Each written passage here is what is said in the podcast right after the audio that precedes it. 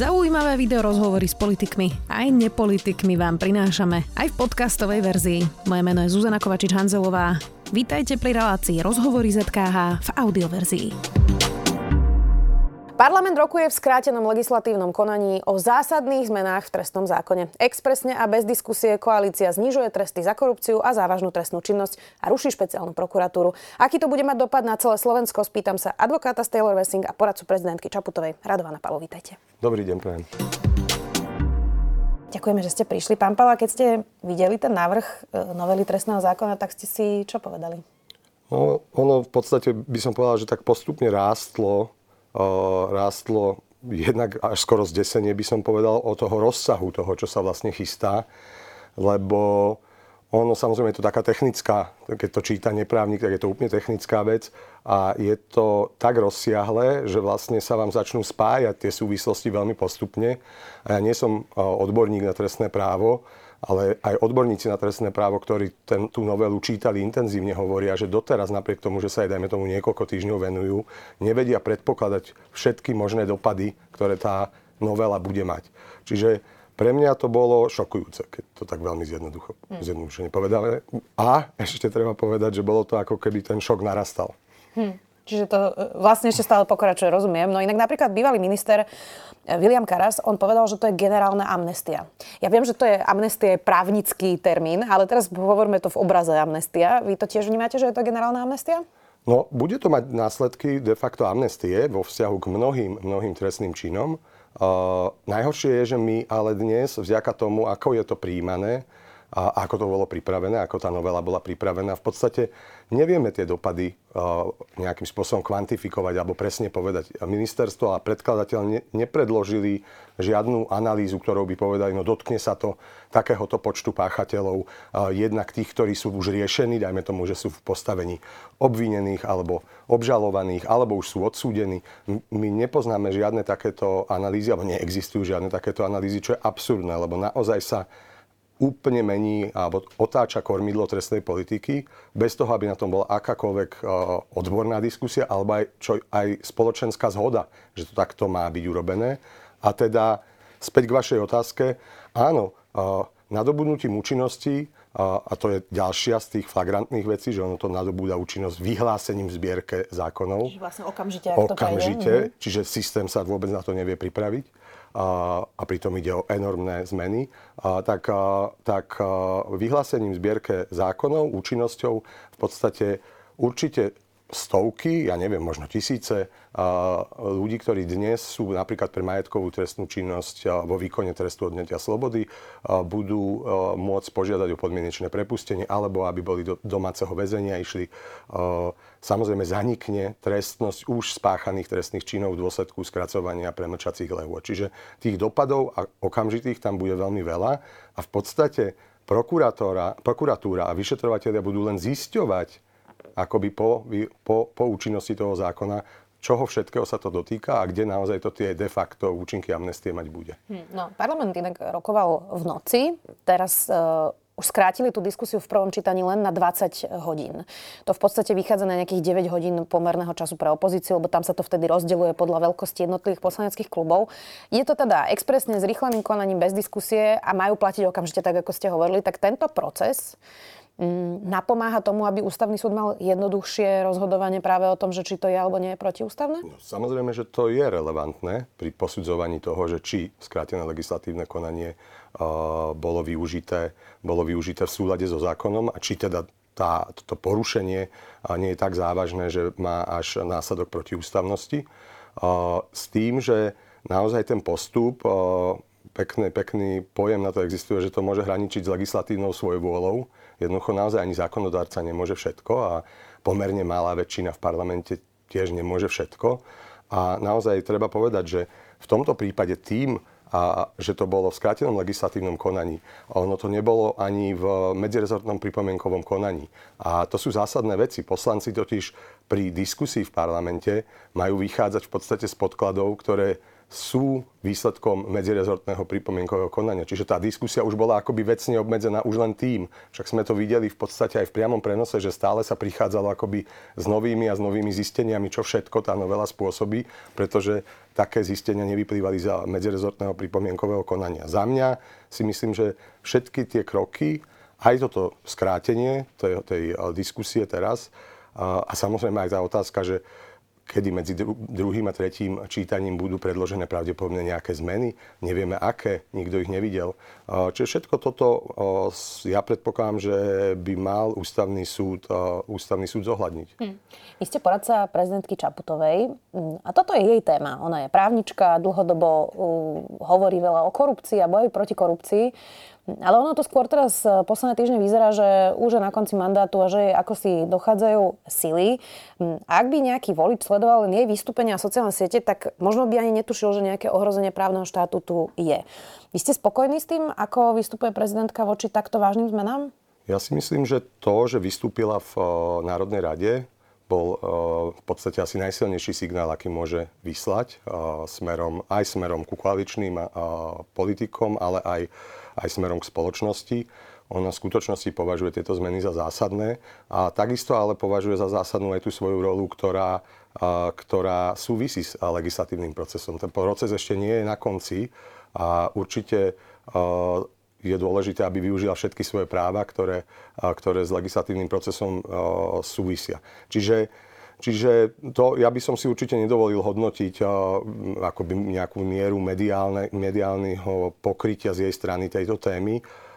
Ale čo si myslím, že viem potvrdiť, že tú zmenu beriem mimoriadne vážne. Stretla sa s odborníkmi, robí, robí, robila si ona tým, tým jej ľudí analýzy a snaží sa jednoducho do tej témy vniesť čo najviac svetla do svojej pozície. Ak už to povedala, že vlastne to zrejme nepodpíše a pošle na ústavný súd, ale musí to najprv prejsť celým tým procesom, ktorý je teraz v parlamente.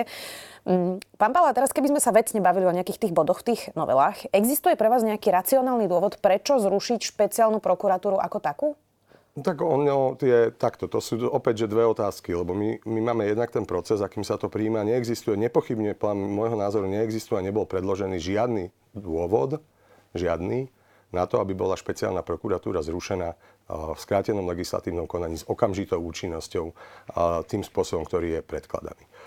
Môže existovať priestor na to, že sa diskutuje o tom, akým spôsobom inštitucionálne nastaviť, nastaviť prostredie či už špeciálnej prokuratúry, alebo teda iba jednu mať generálnu prokuratúru. To ale súvisí s mnohými ďalšími otázkami, ktoré vlastne dnes nebolo možné, alebo kvôli tomu procesu nebolo možné otvoriť. Ja napríklad som osobne presvedčený, že, že argument z pretrhania regionálnych alebo lokálnych väzieb je mimoriadne dôležitý a, a netreba ho podceňovať. Naozaj, keď niekto povie, že, že však aj na špeciálnej prokuratúre si niekto môže vytvoriť väzby. No myslím si, že je úplne iné, keď máte organické väzby, jednoducho lokálne, keď sa poznali rodičia, Proste vyšetrovateľa a, a páchateľa. A vytvoriť tam väzby, to, ich nemusíte tvoriť, oni existujú. Kdežto vytvoriť umelo nejaké takéto väzby, napríklad na špeciálnej prokuratúre, je samozrejme oveľa rizikovejšie. Čiže za mňa chápem, že sú tam, že boli predkladané určité argumenty, prečo to nie je úplne akoby štandardné, že tá prokuratúra špeciálna akoby nepodlieha tak, tak dohľadu alebo takému viac inštančnému nejakému dohľadu ako iné prokuratúry. Na druhej strane to, to riešenie, ktoré bude, nebude úplne odlišné, pretože časť tých vecí bude riešená priamo na generálnej prokuratúre, kde v podstate ten, ten dohľad bude iba teda zmena v tom, že nebude dohľadať špeciálny prokurátor, ale generálny prokurátor na tých prokurátorov, ktorí budú robiť tieto veci. Hmm. Um, no, ono jednoducho sa natíska otázka, že či táto vláda nemá naozaj vážny konflikt záujmov práve pri tejto novele trestného zákona, lebo na tých tlačovkách, kde vidíme vlastne predstaviteľov, ktorí obhajujú tú novelu, býva tam 6-7 e, ľudí, tak e, v podstate jediný, kto nemal na krku nejaké trestné stíhanie, obvinenie alebo obžalbu je minister Susko. Ostatní všetci buď majú, alebo mali e, prípad, ktorý vlastne špeciálna prokuratúra dozoruje. Tak nie je toto úplná podstata konfliktu záujmov? No, je to samozrejme veľmi špecifické, to, to je zriedkavé, že by sa niečo takéto stalo, ale je to, ako samozrejme, že je to vec, kde aj poslanci a samozrejme aj predkladatelia v podstate riešia aj svoju vlastnú vec týmto, touto právnou úpravou. A, a riešia ju teda spôsobom, ktorý a, má nadobudnúť okamžite účinnosť. A, ak nadobudne účinnosť čo len na jeden deň, tak v podstate navždy nám zanikne trestnosť a, mnohých trestných činov. Vrátane zrejme, ja neviem presne povedať, ale zrejme aj takých, ktoré sa práve týkali a, vyšetrovaní a, týkajúcich sa akoby a, možných majetkových trestných činov v čase uh, niektorej z vlád uh, pána Fica. To znamená, uh, ja, jasné, že tam ten konflikt je, akurát na tej úrovni akoby parlamentnej, keď to tak poviem, na to jednoducho nie sú nejaké osobitné mechanizmy vytvorené. Hmm. No, neznepokuje vás to, že pomerne málo ľudí z právnickej obce sa vlastne ozýva proti, týmto, proti tejto veľkej novele, lebo v podstate komunikujú najmä trestní advokáti, ktorým z podstaty pre ich klientov vlastne vyhovuje takáto novela, aj znižovanie trestov, aj zrušenie prokuratúry, ale napríklad sudcovia sú ticho, advokáti iní ako trestní nejak zásadne nediskutujú, tak prečo je právnická obec tak ticho? Toto ja vám na to neviem odpovedať. Keby som vedel odpovedať, tak, tak asi tu môžete mať aj iných hostí. A som príliš prísna? nie, určite nie, ale, ale ja si myslím, že je dôležité sa ozvať, lebo naozaj ten opäť trestný zákon zabezpečuje akože základnú funkciu štátu, dokonca zmysel existencie štátu. A štát, ktorý nevie zabezpečiť bezpečnosť a ochranu majetku svojim občanom, v podstate nemá zmysel, aby existoval. A ten trestný zákon je ten, a trestný poriadok sú tie predpisy, ktoré toto majú uh, nejakým spôsobom garantovať. A tu sa púšťame do takej zmeny, kde vlastne letíme do tmy, a nevieme, čo z toho vypadne. Všetci vieme, že to teda bude vážne a že dôjde. Ja som presvedčený, že po prijatí toho zákona alebo tých zmien budú musieť ich zasa meniť, lebo zistia, že niečo je tam veľmi problematické, tak sa to jednoducho nerobí. To, že sa nevyjadrujú, ja, ja na to ja, ja nemôžem hodnotiť. Myslím si, že určite sú aj takí, čo sa vyjadrujú a minimálne viem, že v prostredí aj advokátskych kancelárií pôsobí veľa ľudí, ktorí, ktorí na to majú jasný názor a, a určite sa neboja o ňom rozprávať. A na druhej strane my na Slovensku sme vždy mali taký určitý problém s tým, že, že problém. Ja neviem, či to nazvať, mám, ja to tak nazývam, že flexibilná identita, že často sa to stáva, že jednoducho uh, že, že radšej počkáme, ako to vypáli. Jednoducho. Hmm.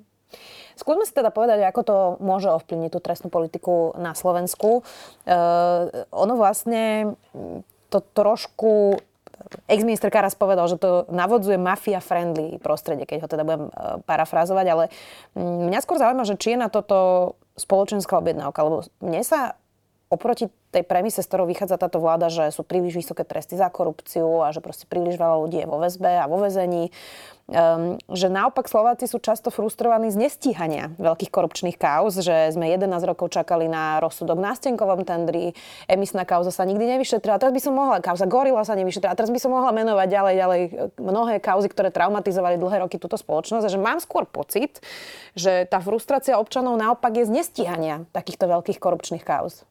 No, tak to, že či tam je nejaká celospoločenská objednávka, to je ťažko povedať, pretože ne, nepamätám si, že by niekto takéto, s takýmto rozsiahlými zmenami ako by vôbec oslovoval voličov uh, pred voľbami.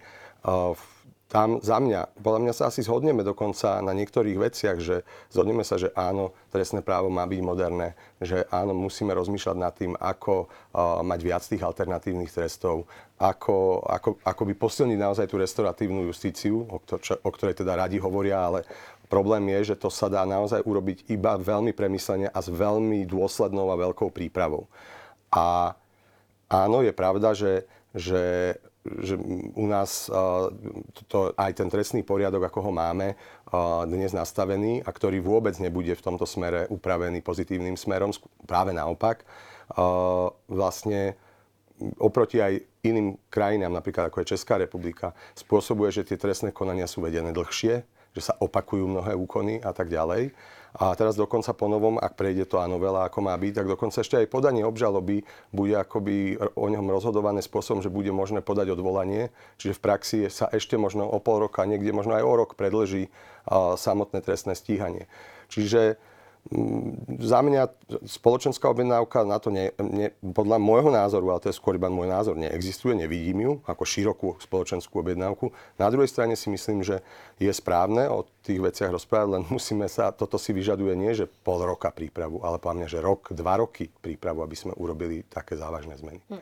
Existuje nejaký dôvod na m, e, také drastické znižovanie premlčacích dôb, lebo ešte by sme mohli pripustiť naozaj presne moderný trestný zákon, znižovanie tých vysokých e, trestov za korupciu, predsa len keď chceme niekoho zapojiť naspäť do spoločnosti, tak čím dlhšie sedí v tej báse, tým je to teda náročnejšie e, a máme ich vysoké, ale premlčacie doby, to mi ako si do tohto úplne nedáva zmysel. Vrátim sa k premlčacím dobám, len ešte jednu vec poviem tým alternatívnym trestom, že ono je tam taká paradoxná situácia, že ponovom bude musieť na jednej strane hovoríme, že dávame akoby súdom väčšiu možnosť akože rozhodnúť, že ako majú potrestať páchateľa. Na druhej strane im v podstate tá novela príkazuje, že vždy budú musieť skúmať, či je možné uložiť trest domáceho väzenia, ak tá horná hranica, myslím, nie je vyššia ako 10, 10 rokov. To znamená, všetky tieto práve majetkové trestné činy vždy bude potrebné akoby skúmať, že či je možné dať trest domáceho väzenia, ktorý môže byť dokonca iba v polovičnej výške, ako by bol uložený trest odňatia slobody. Že niekto, kto mal ísť na, do väzenia na 8 rokov, pôjde na 4 roky do domáceho väzenia. To je ešte opäť problém, že veľa chudobných ľudí túto možnosť mať nebude, pretože ich obydlia nie sú dostatočne akoby technicky spôsobilé na to, aby sa tam vykonával trest domáceho väzenia. Čiže to je iba jedna poznámka a napriek tomu budú musieť súdy sa vždy s tým vysporiadať, prečo neukladajú trest domáceho väzenia. To považujem za veľmi, veľmi problematické. A druhá vec je, že, že naozaj tie premlčacie lehoty každý, kto zrejme tieto, kto bol v minulosti, alebo s kým som mal možnosť sa rozprávať a pracoval na zmenách trestného práva, hovoril, že premlčacie lehoty sú niečo, na čo sa nemá siahať že to je taká tá posledná vec, s ktorou by sa malo pracovať, pretože, pretože to naozaj spôsobí veľmi taký akoby multiplikačný efekt aj tých ostatných zmien. Takže Takže to skracovanie, opäť môžeme sa rozprávať, že kde, ako, ale mať presne, presne zistené, čo to bude znamenať, presne mať vedomosti ísť jednoducho s tým, do toho s tým, že vieme, čo sa stane a napriek tomu nám to stojí za to, lebo chceme byť, ja neviem, humánnejší a tak ďalej. Na druhej strane naozaj ten spôsob, Dokonca tá zmena nie je len skracovaní, ale aj v tom, ako sa pozeráme na recidívu. Dokonca sa totiž bude prerušovať premlčanie iným spôsobom, ako je to dnes Veľmi to zjednoduším. Ak sa rozhodnete ponovom páchať trestnú činnosť, tak je majetkovú trestnú činnosť, tak je pre vás v podstate výhodné, ak toho robíte, to robíte veľa. Lebo jednoducho je dobrá šanca, že veľká časť z toho, čo robíte, sa dajme tomu premlčí skôr, než, než všetko odhalia. Čiže za, za, môj, za mňa musím povedať, že, že tie lehoty sú príliš krátke, aj vzhľadom na tú pomalosť toho systému, aj vzhľadom na to, že ten systém bude ešte pomalší možno, aj v dôsledku tých zmien, že bude enormne zaťažený. Čiže to sa všetko akoby spája a na konci dňa to uh, môže viesť k masívnym porušovaniam práv poškodených. Hm. No, výrazne sa znižujú uh, sadzby napríklad aj pri organizovanej zločineckej skupine, ktorá by napríklad kradla verejné financie, verejné zdroje nás všetkých. Uh, a v podstate z toho vyšlo, že ak uh, takáto organizovaná zločinecká skupina ukradne do 350 tisíc eur, tak to bude už len prečin. Čo značne obmedzuje použitie nejakých nahrávacích prostriedkov, ITP. Tak v podstate to ako keby vyzerá, že touto novelou rezignujeme aj na nejakú plánovanú organizovanú, organizovanú e, zločineckú trestnú činnosť. Rozumiem tomu správne? Ono je to, áno, ona oslabuje postavenie tých orgánov činných v trestnom konaní nie len ako, alebo nie, nie je to oslabenie len vo vzťahu k trestaniu, ale aj vo vzťahu k možnostiam odhalovania a, trestnej činnosti. A, nepochybne a je to, akoby je to ťažko odôvodniteľné. A tam treba ešte jednu vec naozaj povedať, a myslím však aj pani prezidentka to naznačila, že nestačí mechanicky porovnávať nejakú úpravu zo zahraničia s tou našou, lebo to je, to je komplexný, komplexný mechanizmus trestné právo, trestný poriadok, že nestačí vytiahnuť jeden, jeden ako parameter a tváriť sa, že teraz je to veľmi podobné. Čiže táto rezignácia na odhalovanie, alebo rezignácia, výrazné zoslabenie možnosti odhalovať napríklad organizovanú trestnú činnosť. Toto je naozaj niečo, čo má, môže mať dopady na bezpečnosť Slovenskej republiky. Hm, no vy ste to už viackrát naznačili, že vlastne takto závažné a zásadné zmeny by si vyžadovali nejakú implementačnú dobu. Mm. E, veď predsa to musia naštudovať policajti, prokurátori, aj sudcovia, ktorí o tom budú rozhodovať. Nemáme dosť náramkov, keď teda budeme chcieť dávať tie alternatívne tresty. Máme staré náramky, ktoré sú proste ťažké, nemoderné, majú myslím, že už 10 rokov, myslím, že minister Borec to ešte nakupoval, to už je naozaj dávno nemáme dosť probačných úradníkov a v podstate nastane na, a teraz ja neviem na koľko, nikto to nevie vlastne zodpovedať, ale paralýza mnohých úradov, nie? Pretože teraz všetci vyšetrovateľia si budú prechádzať spisy, aj prokurátori, že teda na čo všetko sa to vzťahuje, kde čo všetko sa e, mení na priestupok, čo zostáva zločin, čo je prečin. Vôbec len zanalizovať si tie svoje spisy bude asi trvať veľmi dlho, vôbec aplikovať to na súdoch bude trvať veľmi dlho, čiže nastane dňom, keď sa to schváli v parlamente a začne to platiť paralýza na niekoľko mesiacov na týchto úradoch? Ja to neviem na to odpovedať. Myslím si, že tá záťaž bude enormná a samozrejme budú ešte do toho čeliť uh, žiadosťam advokátov, obhajcov, či už odsúdených, obžalovaných, obvinených a tak ďalej. Čiže ten, ten tlak tam bude enormný. Osobitná vec sú napríklad tí probační úradníci. Všetci vieme, že ich jednoducho, ak chcete ukladať alternatívne tresty, tak musíte dohliadať na to, že ten odsúdený plní povinnosti a obmedzenia, ktoré mu uložil súd. Ak toto nevieme zabezpečiť, tak v podstate neplní ten trest svoj účel a to je súčasť tej restoratívnej justície. Čiže za, ja sa obávam, že, že to bude enormný tlak. A predpokladám, že sa s tým systém nejako bude musieť, by sa s tým asi časom nejako vyrovnal, ale môže to spôsobiť opäť. Pri trestnom práve hovoríme o, o vždy o zásahoch do práv niekoho, pretože už samotný trestný čin je zásahom do práv niekoho vážnym. No a tu nám naozaj hrozí, že v dôsledku tohoto či už to bude naozaj že paralýza alebo na obrovské, obrovské predlženie mnohých, mnohých uh, procesov.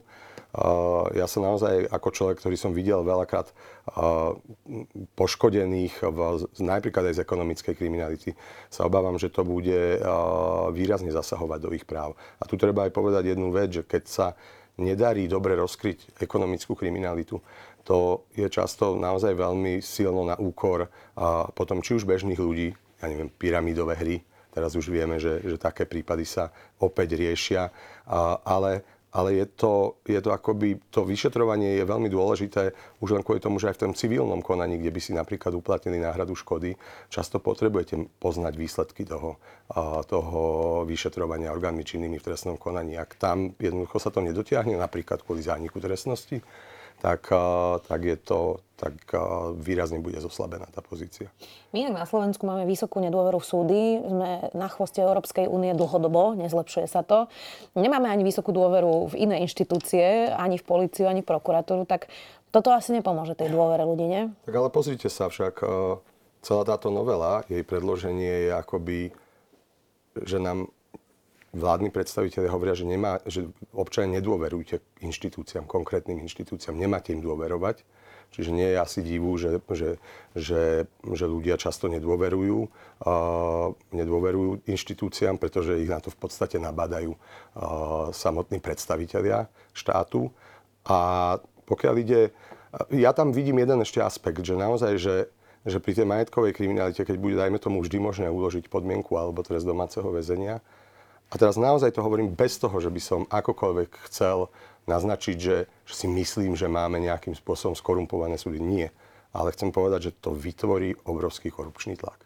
Že to objektívne bude znamenať korupčný tlak, pretože keď niekto, kto sa dajme tomu akože živil tým, že, že spreneveroval peniaze, alebo robil podvody, alebo iným spôsobom, ja neviem, tuneloval niečo, keď jednoducho zistí, že má možnosť uh, tú vec vyriešiť tak, že jednoducho naozaj bude mať iba podmienku a, a nebude musieť nastúpiť do výkonu trestu, no tak inštinktívne sa k tomu bude stávať spôsobom, akým, aký, aký uplatňoval dovtedy. Čiže vytvárame si objektívne akoby uh, opäť také, že úzly, kde sa môže jednoducho ten tlak zvyšovať. Budeme to samozrejme sledovať. Ďakujem veľmi pekne, že ste prišli povedať svoj pohľad na novelu trestného zákona. Advokát Taylor Wessing a poradca prezidentky Čaputovej Radovan Pala. Ďakujem. Ďakujem pekne.